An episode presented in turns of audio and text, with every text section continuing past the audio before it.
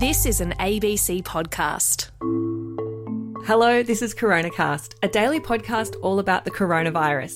I'm health reporter Tegan Taylor. And I'm physician and journalist Dr. Norman Swan. It's Thursday, the 4th of March, and this is the one year anniversary of CoronaCast. We started on the 4th of March, 2020. Happy anniversary, baby. It feels like less than a year and also somehow a lifetime. Feels like a decade. Anyway, let's get on with the job.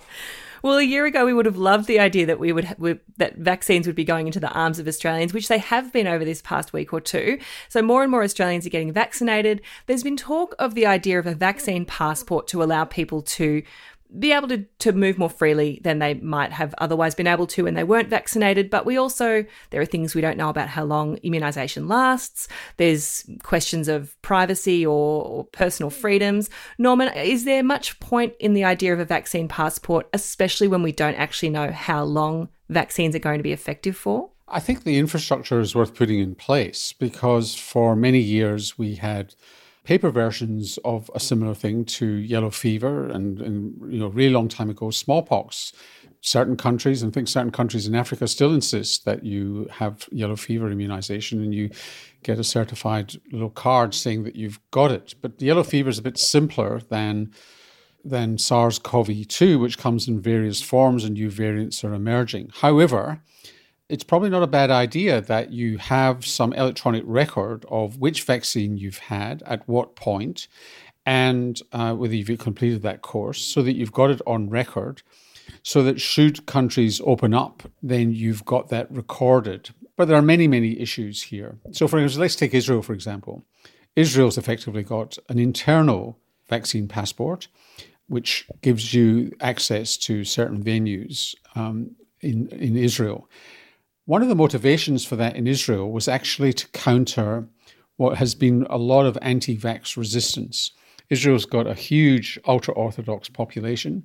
That population's been resistant to immunization of any kind. So Israel's trying to create motivation to get the vaccine done, and that's why they've got a passport. So in Israel, they're, they're t- trialing this as a as a carrot as well as a bit of a stick. We already have records of our vaccination history. You can get it through your Medicare online. Yes, because we have the Australian Immunisation Register, and everybody who actually gets immunised will have that recorded.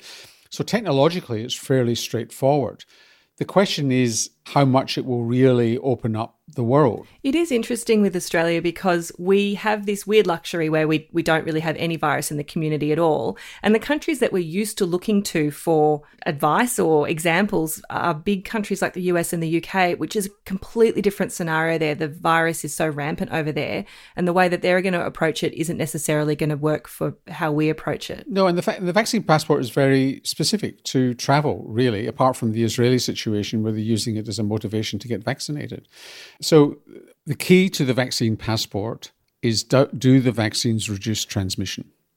We know from the clinical trial that Astra does reduce transmission at about half the rate of efficacy. So, if the efficacy is around 82%, it reduces transmission by about 40%. And when we say reducing transmission, it's an assumption because people in the trial at that rate didn't get asymptomatic infection. So not only did it reduce symptoms, it also reduced asymptomatic infection. And the assumption is there's nothing special about the Astra vaccine. The Pfizer vaccine and Moderna vaccines are more effective. It's likely that they will reduce transmission as well, and maybe by about a half as well. So it's not a complete reduction in transmission. The Novavax study also looked at uh, asymptomatic infection. It does seem to reduce asymptomatic infection, yet to be absolutely proven. And there's a little bit of a hint from the Israeli figures that there is reduced transmission.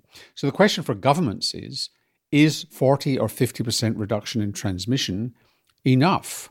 Because if you open up our borders to people who've been immunized overseas, if they come in with a virus, then there's only a 50% reduction in risk of transmission.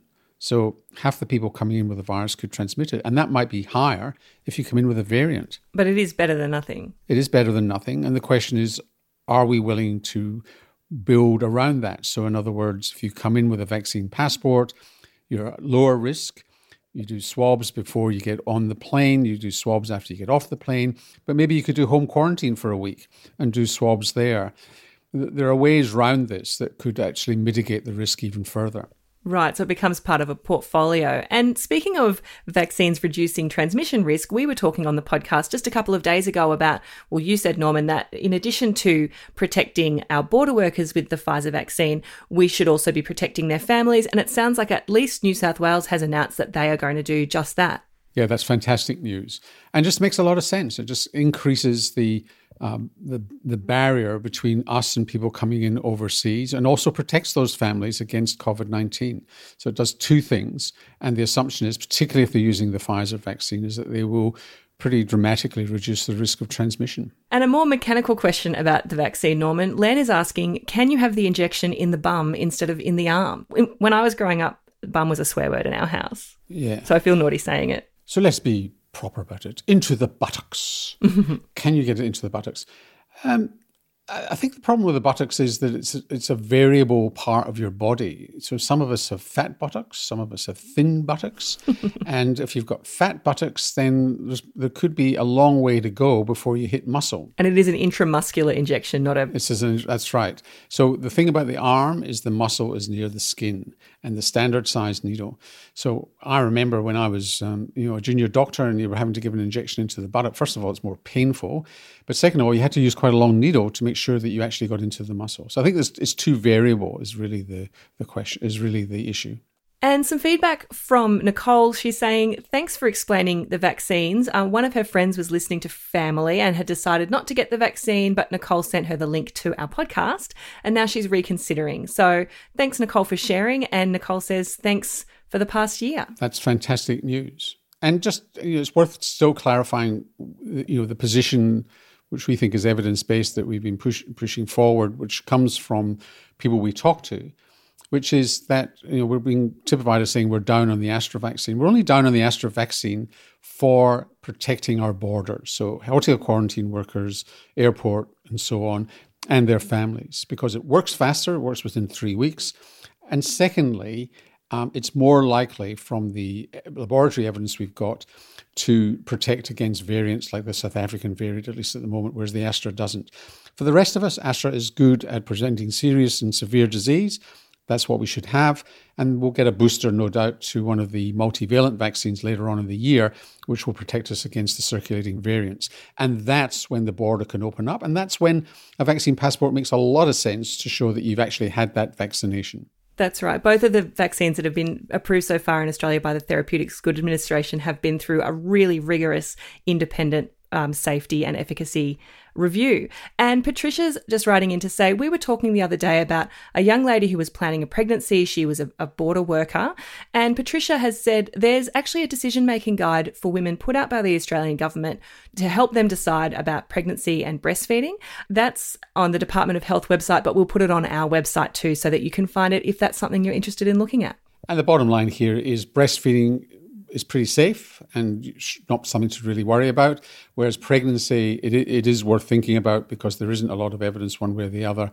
Although in the United States, they say that they haven't had any problems, but it's early days. Well, that's all we've got time for on CoronaCast today. Thanks for listening to us over the past year.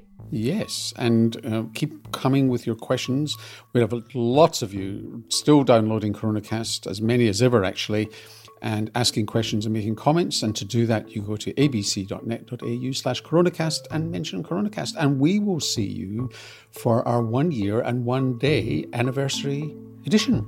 Tomorrow. See you then.